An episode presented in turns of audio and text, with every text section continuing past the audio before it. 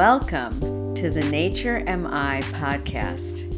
Here, we uncover nature inspired solutions to the world's most urgent problems, like climate change and global pandemics. We talk with thought leaders and innovators who are taking their cues from nature, and we explore ways to unravel nature's deepest secrets. Now, here's your host, a man who finds inspiration in nature on a daily basis, Dr. Victor Shamas. Greetings. This episode is a special one for me because it features a conversation with Patrick Farnsworth, the host of the Last Born in the Wilderness podcast. As the host of a fledgling podcast myself, I think of Patrick as a role model and an example of really quality podcasting. He tackles major issues with thoughtfulness and honesty. Recently on his podcast, he's touched upon feminism, police violence, indigenous rights, race relations, the COVID 19 pandemic, and a number of other topics that are current, timely, and impact our daily lives. The overarching theme of Last Born in the Wilderness has to do with climate change and ecological collapse. Patrick takes a very unique approach to environmental concerns, focusing on their psychological and emotional impact. He explores the possibility that we are living in apocalyptic times, what if it turns out that all our attempts to reverse the damage that human activity has done to the biosphere are simply too little, too late? What then? As an optimist, I emphasize solutions, strategies, and hope. But it's also realistic to question that hope. What if it's false and misguided? If you are diagnosed with a terminal illness, would you rather know the truth or be given false hope? As a species, it's possible that we have put ourselves on a self destructive course that is now irreversible.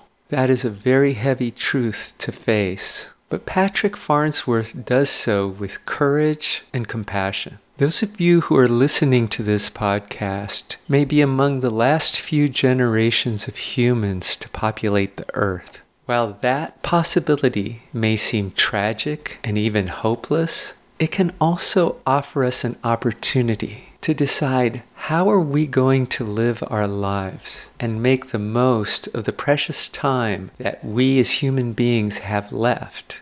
In our conversation, which happened in May 2020, Patrick offers the idea that there's freedom to be found if we let go of hope, especially the false hope that comes from thinking that someone more knowledgeable and powerful than ourselves is going to swoop in with some kind of a technical fix at the last minute. The freedom that comes from admitting that there may not be any hope of rescue in sight is the same one that a dying patient might face in saying, okay, this is the end.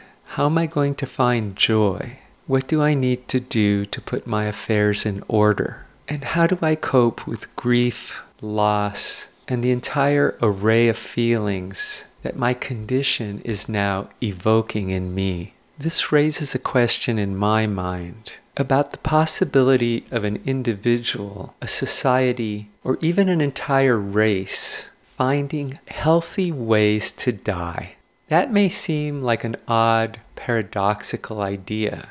How do you die healthy? The reason this conversation with Patrick fits so well into the themes of the Nature MI podcast is that I believe with all my heart that the experience of nature inspiration can soothe the heart and heal the human spirit, regardless of the outcome. Finding our deepest connection to nature, both personally and collectively, may represent the only chance that humanity has at survival at reversing the damage we have done through our carelessness and greed, as well as the possibility, as remote as it may seem, of regeneration and rebirth. Whether or not we can heal the earth, revive our dying oceans, save the decimation of our topsoil and pollinators and habitats, and somehow rescue species from extinction, we still have to find ways to live with ourselves in whatever time remains and in the most gratifying, fulfilling,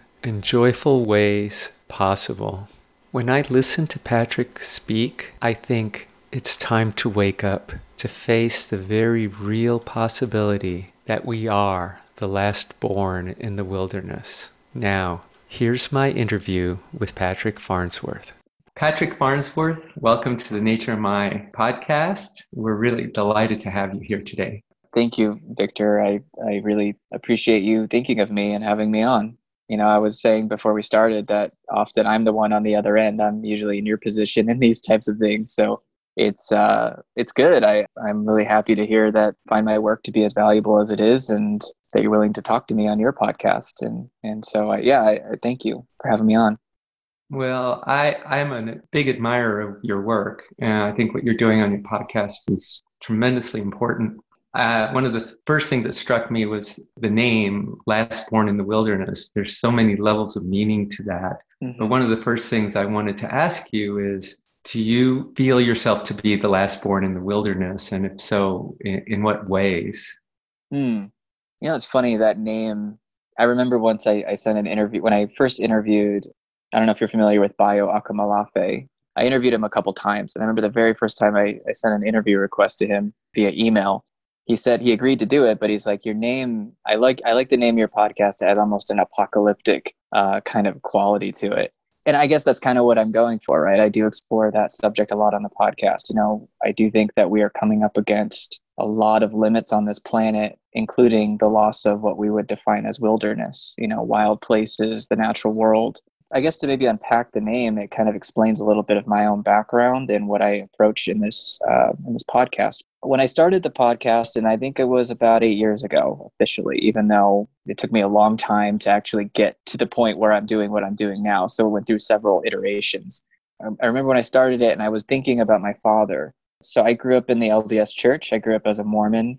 Uh, I'm no longer active or or have any affiliation with that religion, but there's a passage in the first book in the Book of Mormon, I believe, and it, it's it's paraphrased, but it's talking about being the last born in the wilderness, uh, something along those lines. And because I'm the youngest of my family, uh, a family of six of six children, uh, my father would would call me his last born in the wilderness. It's kind of a, a, a weird little nickname that he would make up for his kids, you know, and he, he would call me that.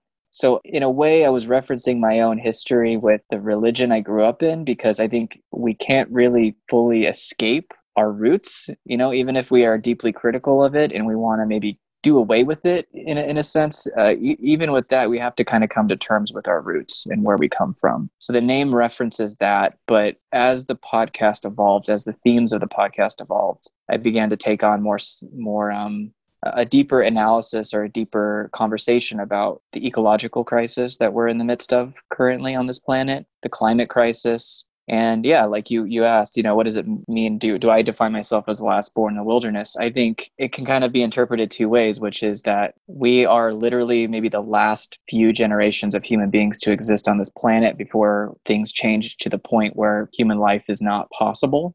So th- this sort of explores the potential extinction of human life which is a heavy subject, uh, of course. So being the last born in that sense, but also even if we do persist through it, I mean, all of these natural places are disappearing. So it's very possible that we will be the last generation or several generations to be born with any understanding of what the natural world really is in any intact form at all. So yeah, you know, I, I don't know if I am the last born in the wilderness. I, I certainly wasn't actually born in the wilderness. I was born in a hospital like the majority of people, I guess now. But that that name takes on multiple um, levels of meaning for me, at least. When you started out, so it was eight years ago. I thought you'd been doing it about five years. There's so yeah. many different strands in your podcast, uh, different topics that you touch upon. What did you think the podcast was going to be about when you started? And has that changed? Has that evolved for you over time? Do you think the podcast has taken on a different life than you might have originally anticipated coming in?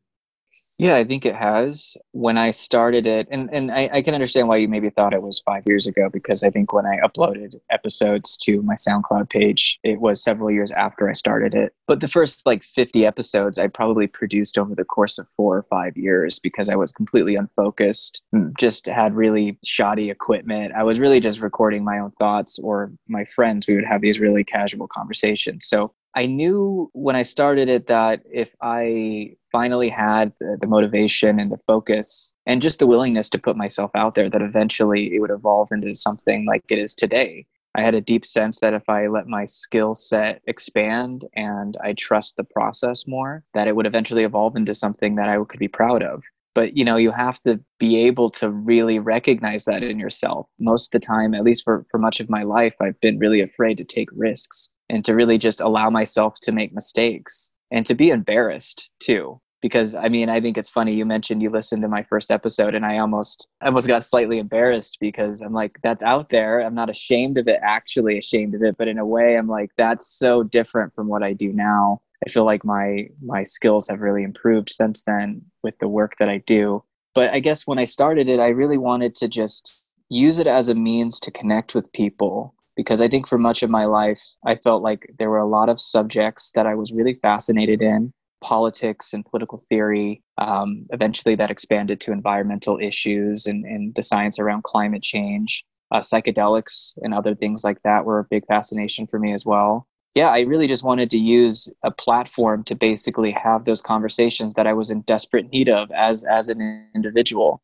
I felt even though I have a lot of great friends and family, they weren't interested. You know, when I would bring up something about climate change, it just didn't resonate. Didn't seem like it really resonated with people. Their eyes would glaze over a bit. You know, they weren't ready to have that conversation or weren't interested in the conversation. So I think there was maybe a subconscious desire to find the others, as you could say, find other people that I could connect with and feel like I was a part of some community. And I could say that that's really been what what's happened is that it's been incredibly enriching over the past two, three years of doing interviews like I have. I've met some of the most incredible people. I've developed some of the most beautiful relationships with people all over the world who, in one way or the other, see things in a similar way that I do and have allowed me to expand my focus, expand my reach with my, my work and and see things in a much deeper way. So, I guess what started out as, again, an exploration of these subjects has been for me a way to dig deeper because it's one thing to talk about the science of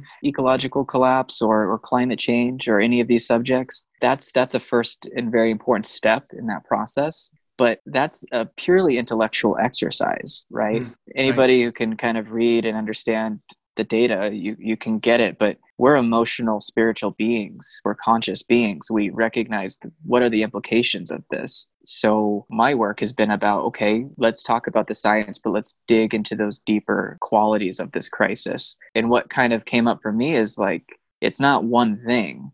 Something that I've tried to to emphasize in my work is um, there tends to be within these groups that that do acknowledge the the implications of climate disruption and ecological collapse and all of this.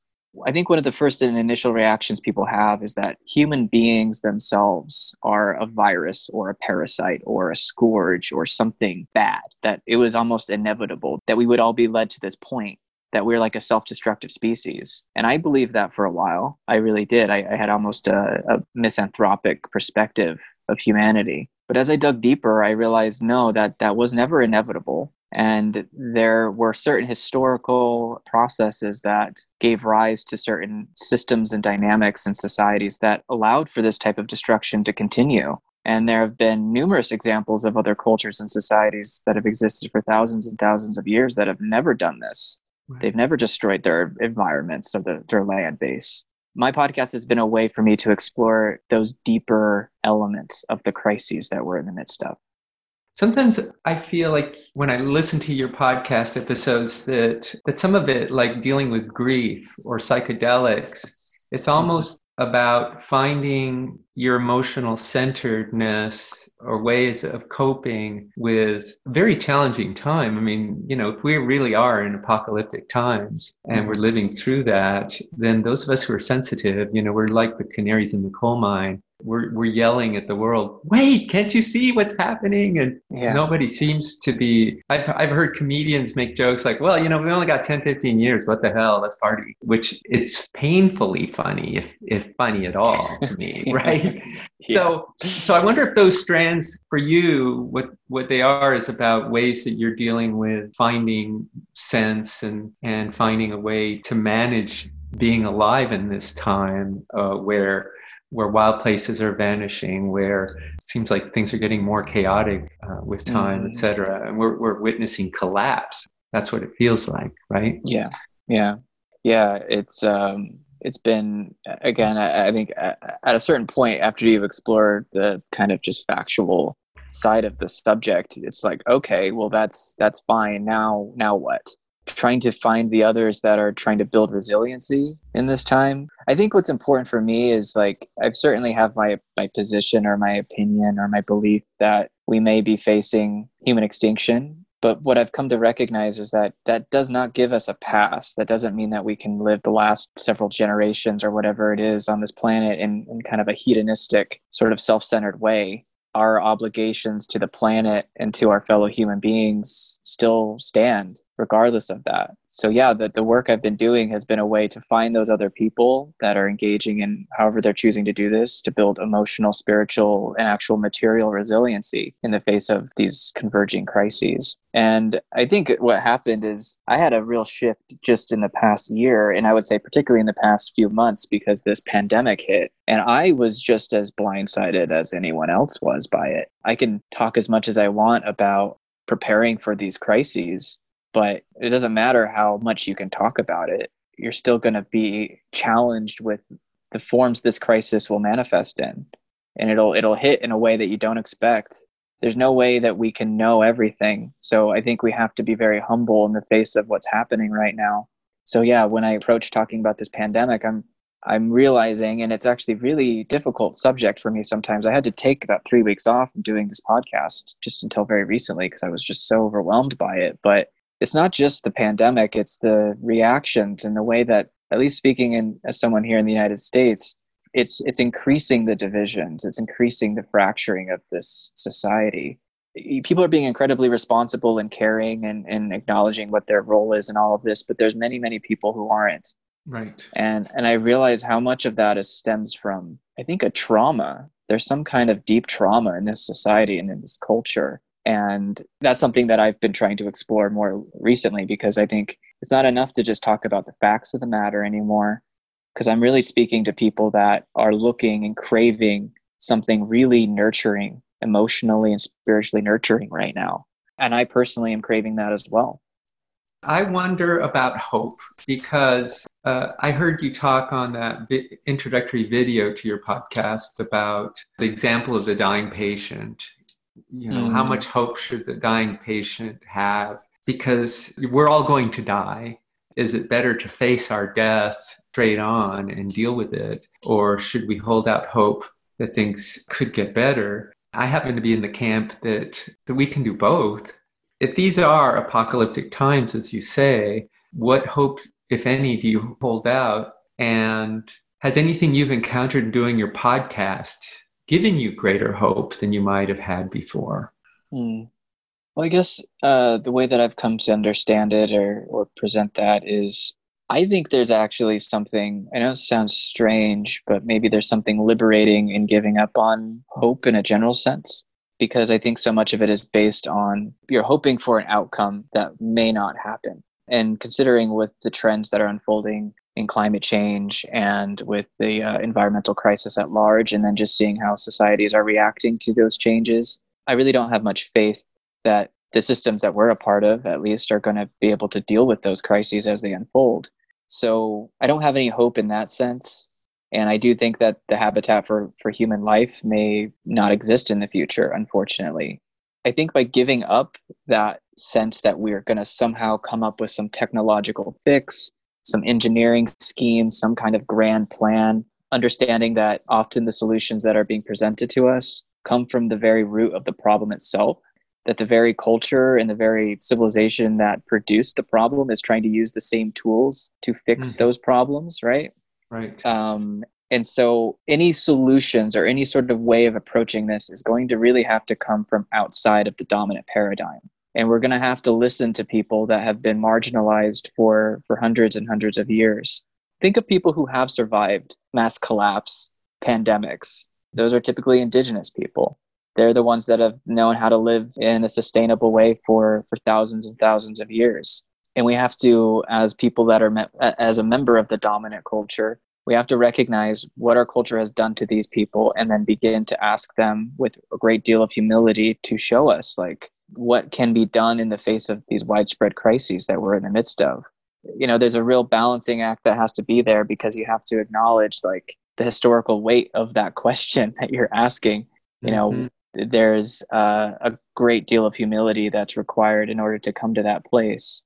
So I guess for me, if we dispense with the hope that we can fix it, that there's some kind of fix, there is actually something on the other side of that. So then the priority becomes not about how can we save our civilization or save us as a species. It's like, what is the sacred obligations that we have right now? And that is healing not only healing ourselves, but trying to heal what places we can and defend whatever places we can against the exploitation of the dominant system.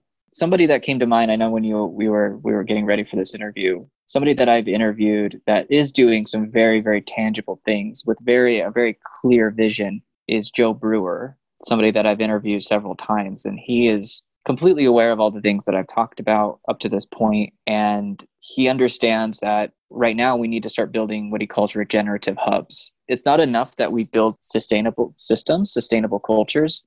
Sustainability is just basically saying do no harm. So, how can we reduce the damage that our lifestyle is having on the planet and just reduce it to zero? He's like, that's fine, but we need to go past that point where we're actually using our creative capacities as a species because we have enormous capacities, creative capacities as a as a species on this planet but using those capacities to not only not harm the planet, but to become one with it by helping regenerate the places that we live. You know, if there is a damaged ecosystem, what can we do to help build those systems back up again, make them more healthy, and actually be a member of the broader systems of life on this planet again, not in conflict with, not in this sort of taking relationship, but something that actually contributes to those systems. And so, if, if there is anything like hope that I have, it is in those that are thinking so outside of the box and trying mm-hmm. to decolonize their own worldviews and then present basically ways of being and existing that are far older than the systems that we're currently embedded within that are destructive. And again, doing that with the full recognition that it may not work. Hmm. and that's really the kicker here because people want to win. People want to have a victory over this. And you have to recognize like, do it not because you're going to win, do it because it's the right thing to do. Right. You know, that's what we have to do. And so if there's any hope at all, it's in that. And there's this element too that a lot of these problems stem from the fact that we've gotten disconnected from nature. We hear this all the time. The theme of this podcast is that we can be more aligned with nature, but here's how. Here are things mm-hmm. that we can personally do to uh, align ourselves. And I, I, would argue that the reason you do that, regardless of the outcomes, and I think the outcomes could be spectacular if we were more aligned, is that it mm-hmm. feels damn good. You know, yeah. when we're when we're really connected with nature and our bodies is a really wonderful feeling. So one of the things I sense in some of your work is that we almost have an obligation to ourselves and to our world to really make the most of each moment because we don't know as a species and individually what we get. What is your sense about the importance of aligning with nature and how and what you, maybe what you've encountered that people have done well in that regard from doing your podcast? Hmm. I guess it's true. You know, what you say is like, it, it just feels good when you feel like you're connected in general. And it could be like having human connection when you actually feel like genuinely connected with another human being. I think anybody, I don't care who you are, that's ultimately what we're striving for, even if it gets perverted or twisted or warped because of our traumas or, or whatever it is. that is ultimately what we strive for as human beings and that connection should extend even further and deeper into the land and into the natural world as as you would say and and to sort of break down those false barriers those barriers that don't really exist at all but we but we build and we make real by our actions and our behaviors. So yeah you know finding that deeper connection wherever you can. And i think that there's also something here which is this is kind of something that when i talked with journalist Dahr Jamail I've developed a good relationship with him over time, and he writes a lot about climate disruption. He wrote a really great book called The End of Ice. It's a really excellent book on climate disruption. And for him, it's like he went and witnessed all these, went to these different places around the world, saw how climate, the climate was changing and impacting these various locations already right now. And he talked about that sort of sort of a painful beauty or something like that, where he goes to these really intensely beautiful places in the natural world and he sees, he's like, I don't know if I'm ever going to see these places ever again. And not just because he won't travel there again, but because they may very well just disappear. He went to Australia, went to uh, the coral reefs, the Great Barrier Reef, mm. saw how much of that has disappeared due to coral bleaching, which is when the water has is too warm and it starts to kill off the coral reefs and the acidification of the oceans as well due to carbon emissions is contributing to that as well. He just remarked about how, as he was scuba diving and looking at this reef, his appreciation of it was deeper because he knew that this wasn't going to be around for very long. So, in a way, there's this side of it where it's nice to say, go out and appreciate nature right now. But in that appreciation, you're actually going to witness some things that are very difficult to deal with if you go to a place that you used to love that was largely untouched by development, for instance, and you go there and you see bulldozers and your favorite tree was just knocked down so that they can build a strip mall or something really stupid like that, not only does that bring about a sense of despair and grief, but it could elicit anger and it could elicit some sort of action that is maybe appropriate, which is to defend and protect those places and fight back against those forces that wish to destroy everything in its path. So I think that it's not one thing. I think that we should definitely try to connect more with the places we're in. We should try to do what we can, though, to defend them, but at, at any costs, because we're really up against the wall here. There's no more room for this. And that's when really deep and difficult questions have to be asked so yeah that's how i've approached it where i'm like look I'll, I'll, appreciate people's opinions and their perspectives on these various subjects but i think we really have to get to the reality of like what's at stake here and what actions can we take that is that is going to actually work to defend those places and defend the dignity of life itself sometimes it feels like what's happening is a juggernaut and we're trying to stand in the way of something like a, a boulder rolling down a mountain. And one of the things I've heard you you cite Charles Eisenstein, and my read on his work is that he sees us like an addict that hasn't hit bottom yet, and mm-hmm. that when you hit bottom is is when you actually start to do something for yeah. many people. And sometimes the addict waits too long. I actually have a good friend who was an addict and waited too long and died from alcoholism. Do you see that, for example, the COVID 19 pandemic is a sign of our society moving closer to hitting bottom? And do you think that it's possible? I saw this standstill that happened with the lockdown as a sign that so many people I heard say, Boy, we really love that the air is cleaner and to see wildlife come out and all the things that have been real blessing in disguise of what has happened. So I guess my question is, you know, in 2020, are you seeing does it feel to you as somebody with great sensitivity to these issues like we're getting closer to hitting bottom? And do you think that that's what it's going to take for things to shift?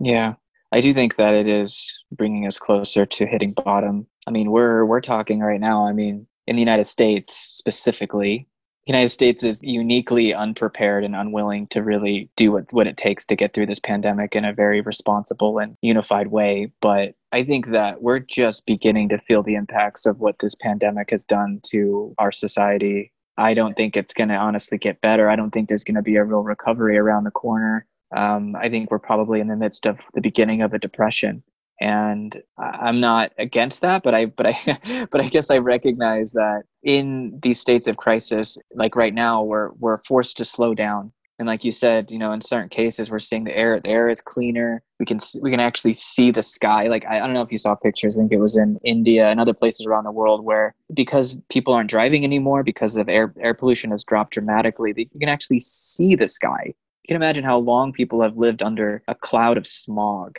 And then for the first time in probably people's lives, in say a generation or so, they can actually see what it's like to breathe clear, clean air. Things that we just took for granted for most of human life is now not normal anymore. It's not a given. And so when that window of opportunity that we are in the midst of now opened up, yeah, I felt a sense of like maybe people now will be forced to take the time to reflect on where we really are at right now so i do sense that yeah there is a there is a hope and i know that the virus has done something that environmental activism has never been able to pull off. Mm. we've had you know mainstream environmental activism has been going for decades and it's never been able to pull off what this virus has been able to pull off. Stop so air travel stop car travel yep. uh, yeah close yeah. down places that should have been closed down a long time ago. Yes. Uh, another friend who's been an environmentalist for years says that the cancer of human activity is in remission, but it's going to start up again. It is mm-hmm. starting up again.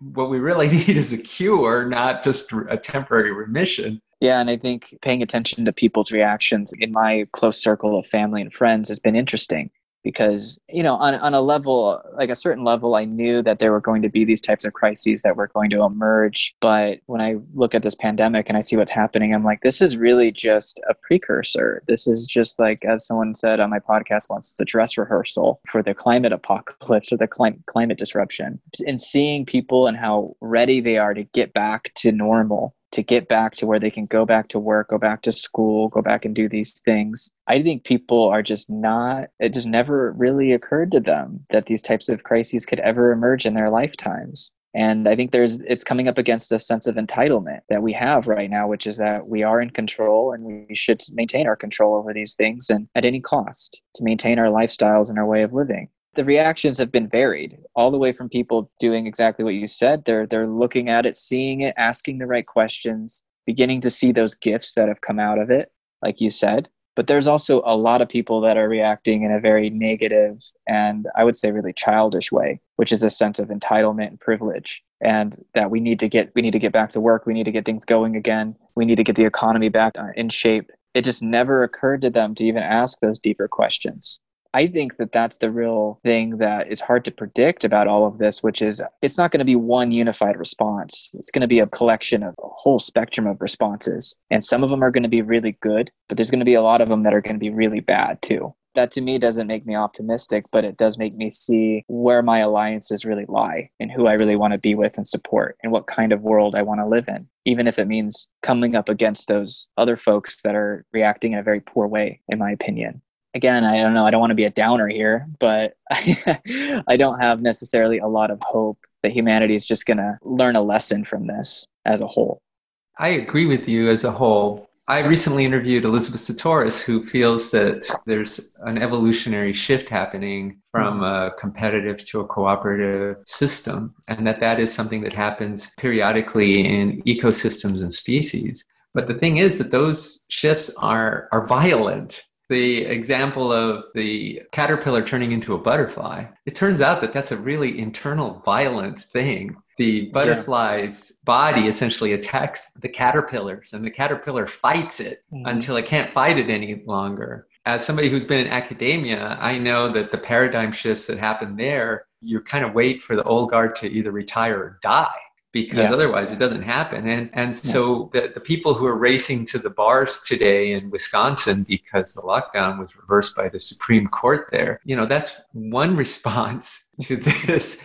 But yeah. it but it doesn't necessarily uh, bode well for humanity. For one thing, if people aren't asking, especially people with kids, like, I wonder yeah. why can't we get to the billionaires' kids and say, "Hey, children of billionaires, make a vow that you're not going to have any children until until your parents get their act together."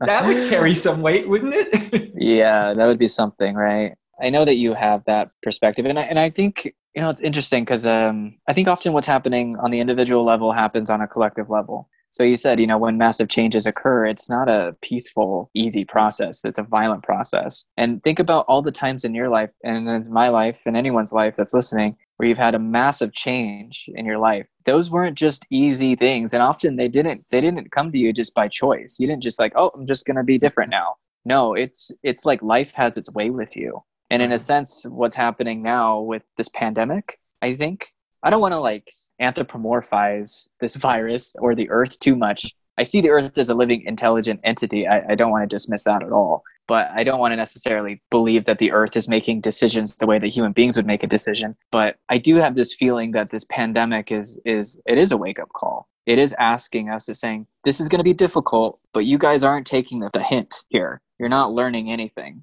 You know, I don't know how much loss you have to experience for you to get it, but we're going to take it up another notch here. So realize how vulnerable you are as an organism on this planet. You're not invincible, and there's no amount of technology or no amount of thinking that's going to get you out of this. It's amazing that something as small and invisible in many ways as a virus is what it took to slow this machine mm-hmm. down. It wasn't some big program, it wasn't this big thing, this big engineering project. No, it was a very simple thing and it only came about from my understanding of where the virus came from it really is just stems from the way that we produce and distribute food and and how our whole system is built. By destroying the natural world and by expanding industrial agriculture and by exploiting the natural world as much as we have we are creating the conditions for more of these types of viruses to emerge. And that alone should be a wake up call. The way we're doing things isn't working and it's only going to create more crises and more problems for human life and other life on the planet as well if there's any sliver of hope in there, it's that enough people, not everybody, but enough mm-hmm. people are going to take that message and begin to make those really important changes that are required right now. So even if it's say 1% of the human population, let's say in a really optimistic sense it's like 10%, which is insane to imagine, but let's just say like mm-hmm. 1% of the human population begins to transition to regenerative cultures, regenerative societies and ways of, of living that would be honestly in my opinion that would be enough to provide some glimmer of hope that we could persevere through at least some of the changes that are coming our way. We just might have just received the first of many kicks you know like we got kicked down by this virus. And i heard jeff gibbs say in an interview with you uh, the director of planet of the humans that uh, this might just have been a training exercise I have felt since the time I was in my 20s studying environmental chemistry, and I went into a funk because I learned about climate change in 1977. Yeah. We knew about this a long time ago. And mm-hmm. we've been trying to do, some of us have been trying to do something a long time about this. And I, I fell into a period of despair. But the way I see this is this is just the first time we're kicked and we've been kicked down. Now we try to get up and a society like the United States has just spent $4 trillion, and a lot of that money, you know, went to the wrong people. And now, if let's say there's a recurrence of this virus and it's even more intense than the first go round, it could potentially bankrupt a lot of countries, including our own, not just economically, but we already know that we're seeing signs of the moral bankruptcy yeah. of these of these governments. This government has really revealed that to itself. It sounds to me like you've been preparing for these converging crises, which is humanity being kicked and kicked and kicked some more. Could it be that this is just the first? I mean, is that what you're anticipating? Is that this is the first of many assaults yeah. on a civilization yeah. that is totally out of whack? Yes, I, I think so. And I think, um, I don't know, I, I noticed something really interesting happen when the pandemic hit the United States and I imagine it had already arrived by the time the US government and the states governments were starting to impose lockdowns and stay at home orders and all of the reactions that we saw, the economic shutdown. The virus was already here, but it was just beginning to spread, right? And as that was happening, I felt some part of me really deeply that some massive shift was uh, occurring. And it was interesting. It was it was almost a, a, a feeling of exhilaration but also fear. It was like it was a co- it was a cocktail of emotions, a cocktail of feelings that I couldn't really I can't really explain. There's not really a word for it. And I noticed all these other people in my life and other friends, they were like feeling I feel something too. Some some wave is happening here. And I think when that happened, when I felt that I knew that this was just the beginning of some massive cascading shifts that were occurring, that were beginning to occur that life as we knew it would not really ever go back. We would never go back to what it was like before the pandemic. I deeply feel that. I feel on a somatic level like something is just shifted that we cannot go back. There's no way to go back. It's too late. The way that we're going to have to live now is so different from anything we've ever been used to and it's it's kind of scary, you know. I, I keep on thinking about how much we took for granted you know, things that we never even thought about, like the ability to go into public spaces and to be near people, to share things with people, like little things, just physical contact with other human beings. And now every time I go out, I'm wearing a face mask and I'm mm-hmm. conscious of what I'm touching and what I'm not, you know, and, and where I can go and where I can't go. I watched a really excellent documentary about the 1918 influenza pandemic. And the second wave of that pandemic was the worst. So we just experienced the first wave in right. many places, and we're probably going to experience a second and potentially third wave before it even comes anywhere close to being manageable. So we all need to be prepared for that as much as we can. I mean, it's it's hard, but recognize that this isn't going to go away, not for a while anyway this has been a trial run. This has been showing exactly the weaknesses of our, our systems, of our government, of how our socioeconomic system works. The fact that we have tens of millions of Americans that don't have a job and that they're not being supported in any real meaningful way by the government and that the priorities lie in, in making sure that the rich stay rich and that the divisions between the various classes stays there and that that gap, that gap continues to widen. That's the priority. That's the imperative uh, of those that are in charge. That's what they want to do to continue to maintain that. I think any of the solutions that are often presented to us are just not going to cut it. So like go vote you know but it's like mm-hmm. is that really going to make any difference at this point are we i think we're way past the point that that even has any significant effect on anything. and people get mad because they hate it. They mm. hate the idea that they have to think outside of that a little bit. Yes. But I really think that we're way past that point now. And so, yeah, I mean, if, if this pandemic doesn't reveal that to people, then I don't know what will. I don't know. I don't know what it'll take to get people to really snap out of it and ask the right questions. Well, it seems to me that a total collapse of infrastructure where you go, oh, the supply chain of food and basic necessities is gone. What do we do? In the Depression, there were local currencies that appeared. Uh, there mm-hmm. were communities who took care of each other. I've talked to many of those people who grew up in that era. People shared food from their gardens. They did a number of things to be resourceful and survive. One of the things that we're seeing a little bit of a hint of is that people are be trying to take care of themselves and each other a little more. I mean, I'm not certainly going to generalize to the whole population. No, but that's we, true we went out and planted a garden as soon as we heard about COVID 19, yeah. you know, yeah, and we right. know a lot of people did that. We started checking up on neighbors and people in our community who we weren't sure had enough. And there's these gestures of caring that, that are happening because we know that that infrastructure was, was never looking out for us all that well in the first place. And it looks like it's, it's taking a beating you and I might be fortunate or unfortunate enough to be living through interesting times. This might be the start of an age of these converging crises. That's how I see 2020 as a possibility. And so, if we're entering an age of intense global crisis, what words of wisdom can you give us in terms of how you make it through this intense period in not just our lives, but in our, our history as a species? You know you, you pointed to how people are trying to take care of each other more. I think we know deep down instinctually that there, there's been plenty of research into this. When there are states of disaster people do things that they would have normally never thought of doing or never would have considered doing which is taking care of each other. Certainly there's examples of the opposite that take place but overwhelmingly when i mean we see what happened with hurricane katrina mutual aid networks sprung up almost immediately after that crisis hit, and especially when it sunk in that federal agencies like FEMA and charity groups and nonprofits weren't really doing it, weren't really helping at all. They were, in fact, a lot of them were making it worse in some cases. There are these just sort of spontaneous things that emerge. And I think when we have disaster scenarios collapse and crises emerge, something much deeper comes up something much deeper about wanting to take care of each other and do the right thing. I think many, many people will do that. But I think it's also important that that aspect of our human nature, which is often de emphasized in a capitalist system, that when that system doesn't work anymore, that nature then begins to to come up again that's a part of us that's that's another aspect of who we are and it's so it, it's great that we have that so we need to do whatever we can in any state of it doesn't have to be a crisis but especially in states of crisis to emphasize those capacities for taking care of one another of compassion and love and solidarity. And i think that that's extremely important because what happens is that when things fall apart that's when people can be most receptive to alternative ways of thinking and being.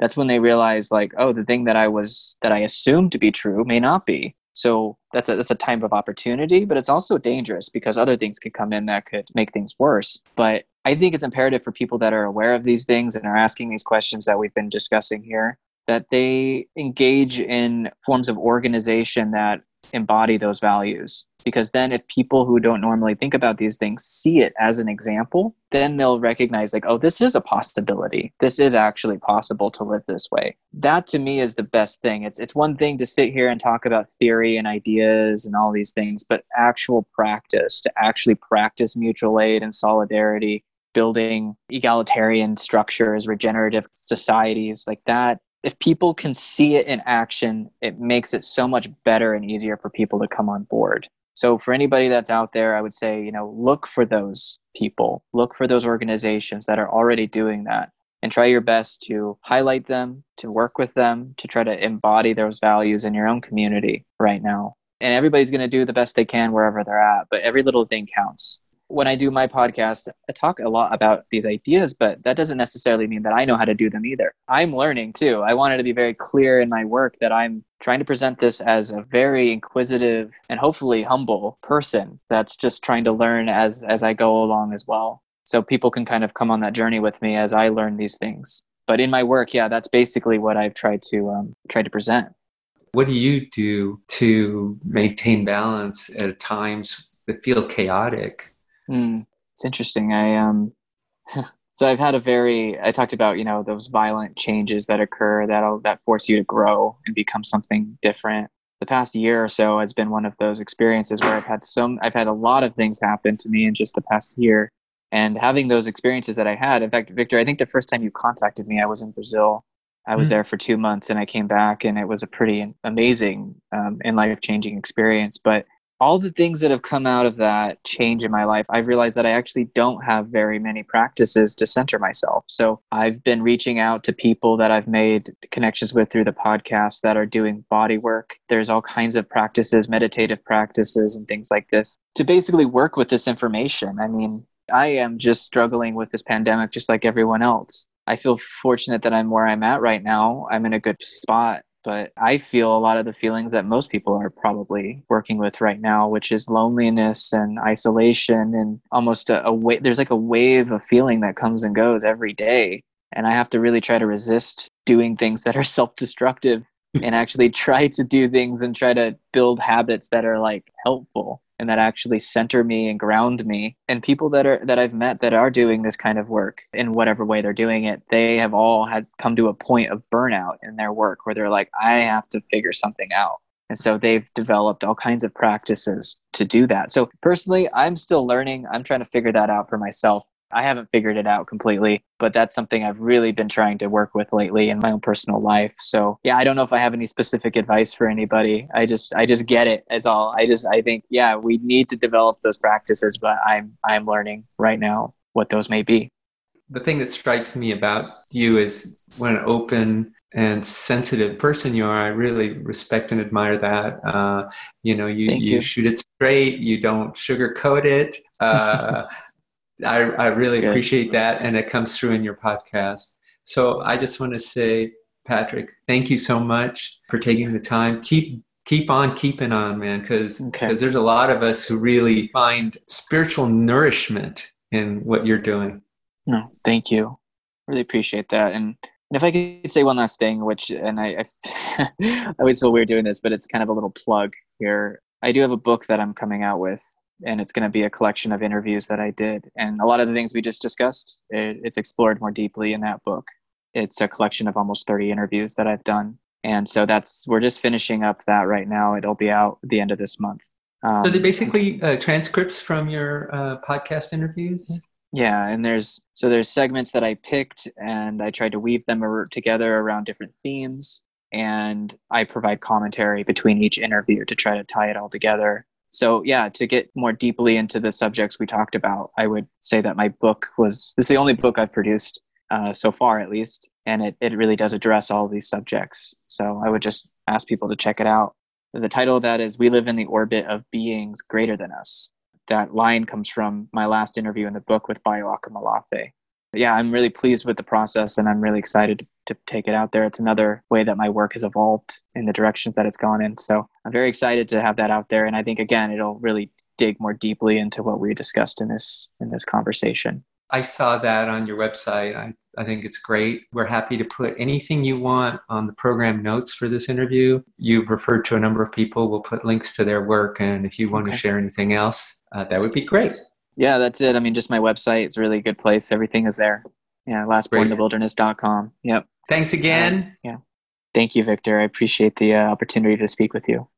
That concludes our program, which is episode six of the Nature MI podcast. I want to thank my guest, Patrick Farnsworth. You can learn more about Patrick's excellent podcast by going to his website, which is lastborninthewilderness.com. If you like what you hear, make sure to follow us on Google Play, Apple Podcasts, Spotify, Pandora, or Podbean. You can also listen to any of the episodes on this podcast by going to naturemi.com. Thanks for listening, and until the next time, stay tuned, stay well, and stay inspired.